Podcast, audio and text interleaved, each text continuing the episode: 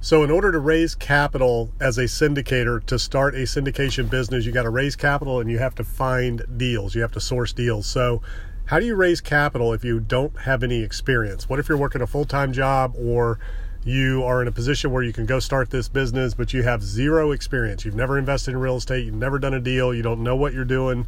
So, how are you supposed to raise capital and find deals with zero experience? First and foremost, you have to educate yourself. You need to understand the space, the business, the terminology, the language, the metrics, uh, how the financing works, all of that stuff. You have to become an expert on the business. You have to educate yourself and know what you're doing, number one, first and foremost. And then once you know what you're doing and you can talk about the business, how the deals work, uh, things like that, the types of properties, the types of investments that you're looking at, uh, you will come off as a professional, somebody who sounds like they know what they're doing, somebody who knows what they're doing. So that's the first step. You got to educate yourself. Now, beyond that, if you've got experience in the business world or in real estate, then you can use that experience and you can be very honest and just tell people this is your first deal. You're just starting out, but I have this experience. You know, here's my background. You're educated. You know what you're doing. You uh, have all the ability to perform and to close and to, you know, do the deal financially.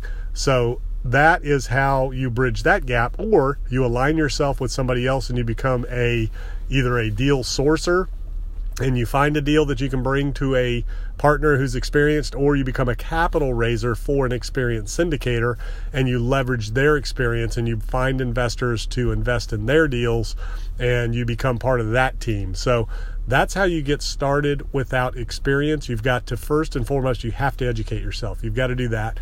No way around that. You need to know what you're doing, whether you're working with somebody or not. You need to know how to talk about the business, the investment. You need to understand it intimately and thoroughly, not only the deal, but the market, the climate, the environment, the types of assets you're working on, all of that kind of stuff. You got to be able to speak the language and sound like you know what you're doing. And then the experience factor can be filled in by a partner, somebody who has experience. You either partner with somebody in the business or uh, you bring people on your team that have experience, and it can be in the business world, it can be in the real estate world, it can be in the equity capital world, uh, institutional world, or it can be somebody else who's already out there getting it done and making it happen. So that is how you can get started with little to no experience.